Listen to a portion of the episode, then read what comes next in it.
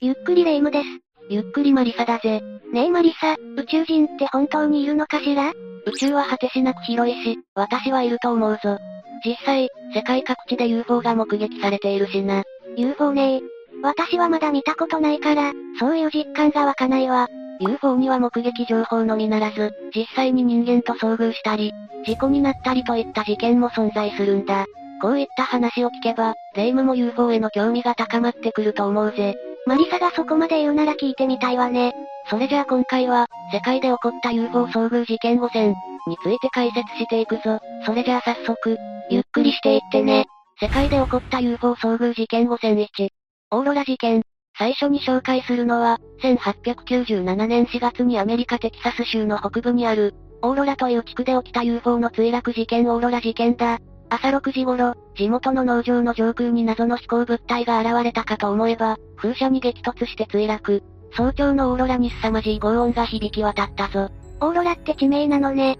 てっきり北極とかで見られる、ロマンチックな発光現象の方のオーロラかと。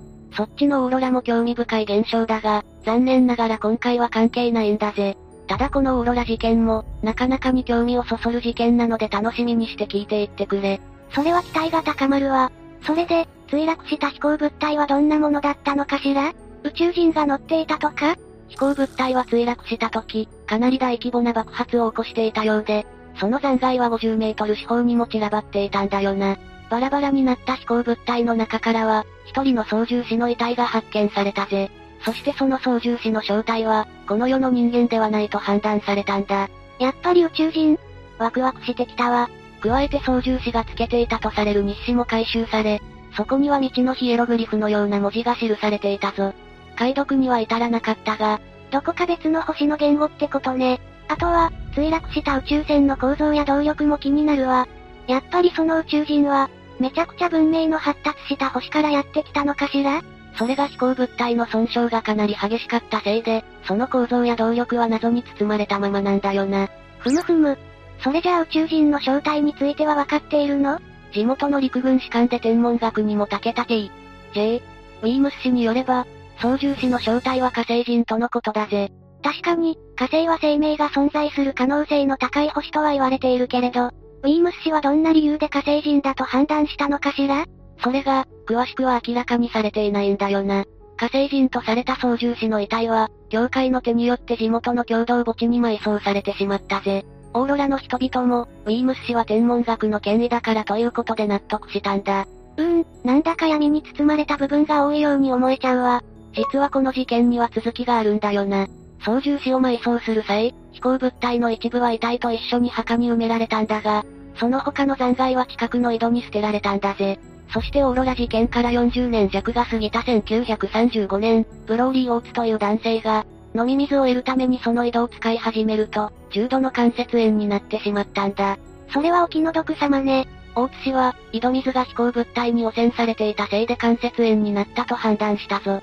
そして彼は1957年、井戸の上に小屋を建て、井戸を密閉してしまったぜ。あら、オーロラ事件の貴重な証拠が。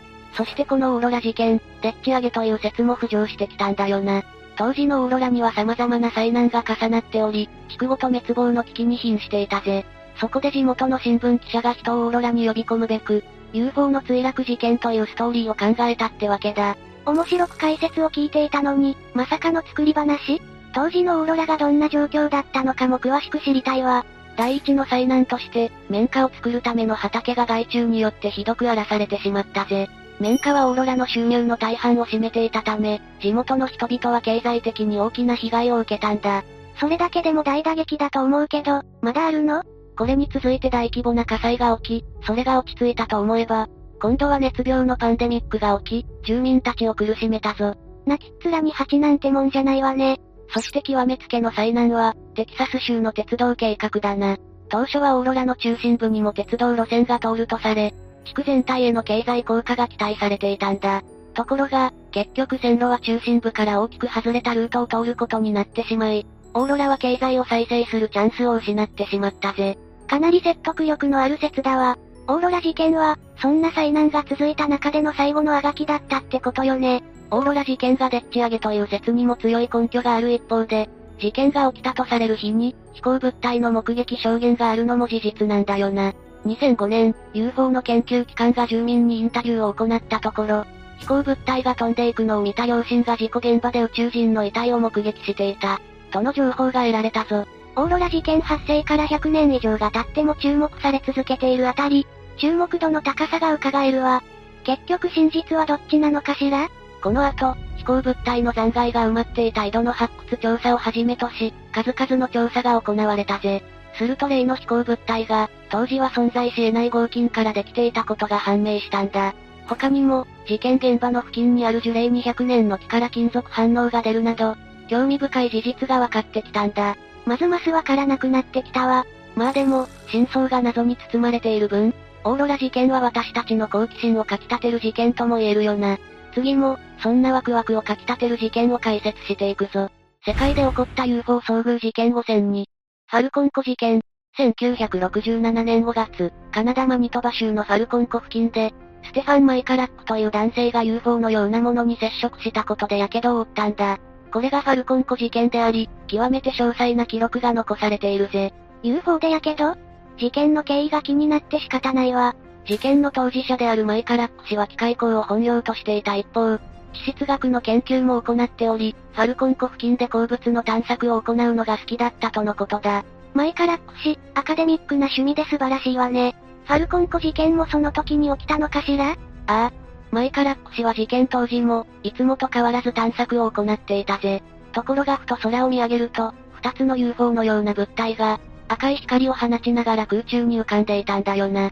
UFO ってだけですごい発見なのに、それが二つも。すると、そのうち一機が岩の上に着地し、円盤状の形になったそうだ。この時マイカラック氏は、この物体がアメリカ軍の秘密の実験機ではないかと思い、詳細なスケッチを残したぞ。なるほどね。言われてみれば、UFO 以外にそういう可能性も考えられるわ。マイカラック氏がその物体に近づくと、硫黄のような匂いがし、暖かい空気が流れてきたぜ。ドアの中からは明るい光も漏れていたようだ。また、機体から出る音にかき消されかけていたが、声のようなものも聞こえたとのことだな。それって、中に誰かがいるってことかしら？マイカラック氏はそう思い、ポーランド語ロシア語ドイツ語といった、様々な言語で話しかけてみたんだ。しかし、返答が返ってくることはなかったぞ。マイカラック氏、語学に堪能すぎて尊敬だわ。でも、もし機体の中の人が宇宙人だとしたら話が通じることはないわよね。マイカラック氏は、次に機体の金属に注目したぜ。彼は、地質調査を行う時に使っていた溶接用のゴーグルをつけ、ドアの中の明るい光を覗き込んだんだ。内部には様々な色の点滅するパネルや光線が見られたぞ。中がそれほどしっかりとした作りになっているなんて、ますます興味が湧いてくるわ。それはマイカラック氏も同じだったようだな。彼は次に機体に直接手を触れようとしたぜ。しかしその瞬間、彼がはめていた手袋の指先が溶けてしまったんだ。もし手袋をつけていなかったらと思うと、それと時を同じくして、機体は回転を始めたぞ。その際マイカラック氏は、機体に格子状の穴が開いたパネルを見たそうだ。なんか嫌な予感。すると突然、マイカラック氏の胸にガスのようなものが命中したぜ。彼はガスの勢いに押されて後ろに倒れ、身につけていたシャツと帽子が燃えてしまったんだ。燃えたシャツと帽子は剥ぎ取られ、機体は去っていったぞ。マイカラック氏は大丈夫だったの？機体からの攻撃の直後、マイカラック氏は吐き気を覚えそのまま嘔吐してしまったぜ。なんとかファルコン湖から帰って病院に行くと、胸と胃に火傷を負っていたことが分かったんだよな。その火傷の後は格子状に盛り上がっていたとのことだ。聞いているだけで痛々しいわ。格子状の火傷跡っていうのは、マイカラック氏が目撃したパネルのことかしら？詳しいことはわからないが、特徴的な形だし、その可能性は高いだろうな。また事件から数週間ほど、マイカラック氏は頭痛や下痢、失神などといった症状に悩まされたそうだぜ。彼の息子は父の寝室からは硫黄のひどい匂いがしたと語っていたんだ。やけど以外にも色々苦しんでいたのね。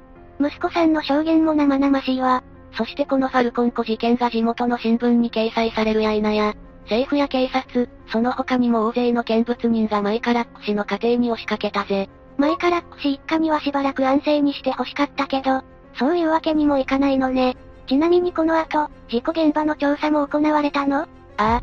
現場からは高濃度の放射線が検出されたものの、マイカラック氏の火傷の原因を特定するまでには至らなかったそうだ。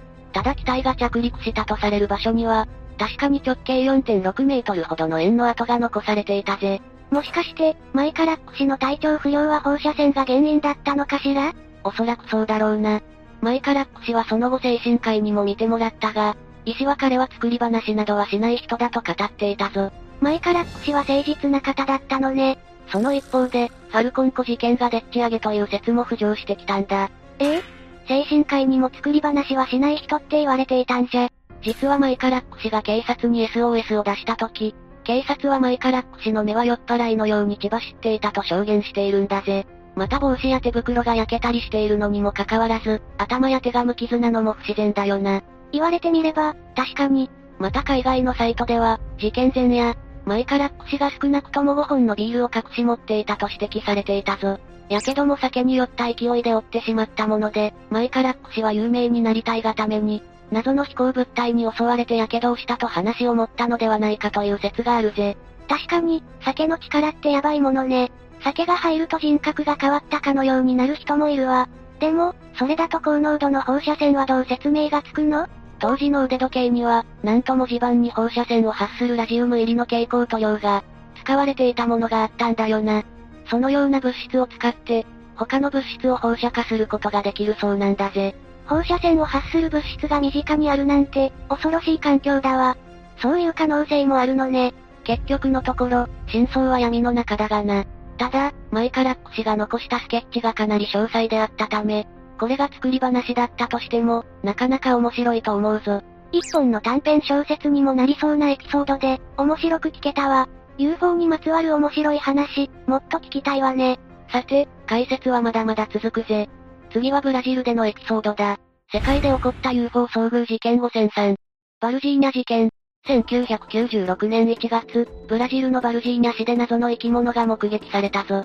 その生物は体長1メートルほどで頭に3つのコブを持ち、赤い目をして、猫背で直立歩行をしていたとのことだ。このエピソードがバラエティ番組で報道され、ブラジル中で大騒ぎになったのがバルジーニャ事件の一連の流れだぜ。未確認生物ね。今回は UFO がテーマだし、宇宙人かしら？その生物は、宇宙人で言えばグレーに似た見た目だったとのことだ。それはブラジル国内の警察病院に運ばれたものの、弱っていたようですぐに亡くなってしまったぜ。それは残念だわ。でもその分、調査なんかは念入りに行われたのよねブラジル中で話題になっていたくらいだし。ところがこの未確認生物の話に関する話の根拠は、目撃者へのインタビューのみで物的証拠がないんだよな。生き物がいるであろう警察病院を取材しようとしても、マスコミは門前払いにされ、真相はまさに闇の中なんだぜ。うーん、怪しいわ。バルジーニャ事件の後も、UFO が墜落したのを見たや、宇宙人が放射線物質をばらまいたなどといった情報が流れ、ブラジル中が騒然となったんだ。さすがに証拠がないとなれば、作り話としか思えなくなっちゃうわよ。現在では、バルジーニャ市役所ももはやこの事件を笑い話と捉えているくらいだからな。結局のところ、バルジーニャ事件は作り話である可能性が極めて高いぜ。もう終わり？なんか拍子抜けね。もちろんそのまま話が終わるようであれば、わざわざここでは取り上げないぞ。ただバルジーニャ事件で面白いのが、これをきっかけにバルジーニャ市が、宇宙人観光の街として有名になったことだ。UFO 愛好家の間でも熱い話題になったぜ。あら、ここに来て予想外の展開。今回のテーマが UFO ということだが、この盛り上がりをきっかけに、バルジーニャ市でも UFO を模したモニュメントが作られたぞ。特に市内の広場にある給水塔なんて、なかなかにユニークな形をしているだろう？確かに、UFO 好きにはたまらない街になっていそうだわ。UFO 以外にも宇宙人が市のマスコットキャラクター的存在になるなど、すっかりバルジーニャ市は UFO 宇宙人の街として定着したぜ。このおかげで、かなりの経済効果が市にもたらされたそうだ。ただの作り話がここまでの影響を生むなんて、誰も考えていなかったでしょうね。これは1996年の話だからな。もしネットが発達した今の時代に同じようなことが起きれば、とんでもないことになるだろう。バルジーニャ事件はハッピーエンドで終わったからいいけど、作り話や噂話が一人歩きするって、やっぱり怖いわよ。そこは気をつけていかなきゃいけないぜ。それにしてもバルジーニャ市の盛り上がりように、いつか本物の UFO が引き寄せられてこないかしら？そうなったらかなり熱いよな。そんな感じで、バルジーニャ市には今後も注目していきたいぞ。実は日本にも UFO にまつわる有名な事件があるから、次はそちらを紹介するぜ。世界で起こった UFO 遭遇事件5004。ケラ事件。1972年9月、高知県高知市のケラ地区で、当時の中学生数人が小型 UFO を捕獲するという、ケラ事件が起きたんだ。この事件は多くのメディアや雑誌に取り上げられ、大きな注目を集めたぞ。UFO を目撃したならまだわかるけど、捕獲ってどういうことよ？普通に聞けばわけのわからない話だよな。でも、本当に日本で起きていたことなんだぜ。事件が起きる直前の8月、その中学生の少年たちは小型 UFO を目撃したんだ。光りながら田んぼの上を飛び回っていたようだな。UFO もそんなに見つかりやすい場所を飛ぶなんて、大丈夫なのかしら？そして9月、中学生たちは UFO が着陸していたところを捕獲し、自宅に持ち帰ったぜ。その UFO は、自宅からいなくなってはまた捕獲され、ということを繰り返した後、どこかに消えてしまったんだ。随分とふっかるな UFO だったのね。それにしても、UFO があった証拠がなくなっちゃったのが残念だわ。ただ幸いなことに、中学生たちの詳しい証言は残っているぞ。その UFO は銀色で山高帽のような形をしていたそうだ。先にも説明した通り、幅18センチほど、高さ7センチほどの小型 UFO だったぜ。小型って意外技 UFO って感じの見た目ね。また、UFO の底面には青外波と呼ばれる魚の鱗状の模様や、意味不明の図柄が書かれていたとのことだ。ご丁寧にデザインまで。随分と凝っているわ。UFO が消えた後、その中学生たちの一人がラジオ番組にこの事件を報告したぜ。そのラジオ番組にはアマチュア天文家である関勤氏が関わっており、ケラ事件は天文雑誌で取り上げられるまでになったぞ。こんな感じでケラ事件が世に知れたってわけね。ああ。ただケラ事件がいたずらという説もあるんだよな。実際に UFO が飛んでいる様子を見たのは4人ほどで、それ以外の目撃者は動かない状態の UFO しか見ていなかったそうだぜ。事件は完全にでっち上げだったってこと？いや、UFO の機体そのものは存在していたんだ。実はケラ事件に関わった中学生のうち一人が手品を得意としており、ここまで手の込んだ UFO を作れる可能性が考えられたんだぜ。ふむふむ。また、当時の中学生たちが高校生になった後、彼らの一部が、これが作り話であることを話していたとのことだ。この UFO のデザインとよく似た灰皿も確認されているようだしな。確かに、こんな小さい UFO が宇宙からわざわざやってくるなんておかしいと思ったわ。ただその中学生が機械に強かったとはいえ、不可解なこともあるんだぜ。その UFO の内部にはラジオのような部品が埋め込まれていたんだが、別の友人がその UFO を分解しようとしても、機体に傷がつくことはなかったんだよな。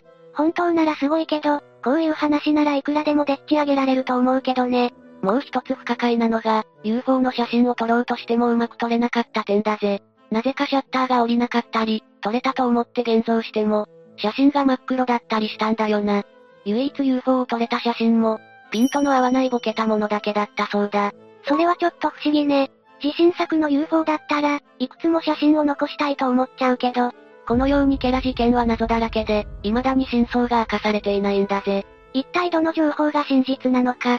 考えれば考えるほどに眠れなくなりそうだわ。もしこの時の小型 UFO が本物だったとしたら、どこから何のために地球にやってきたのか、非常に気になるところだな。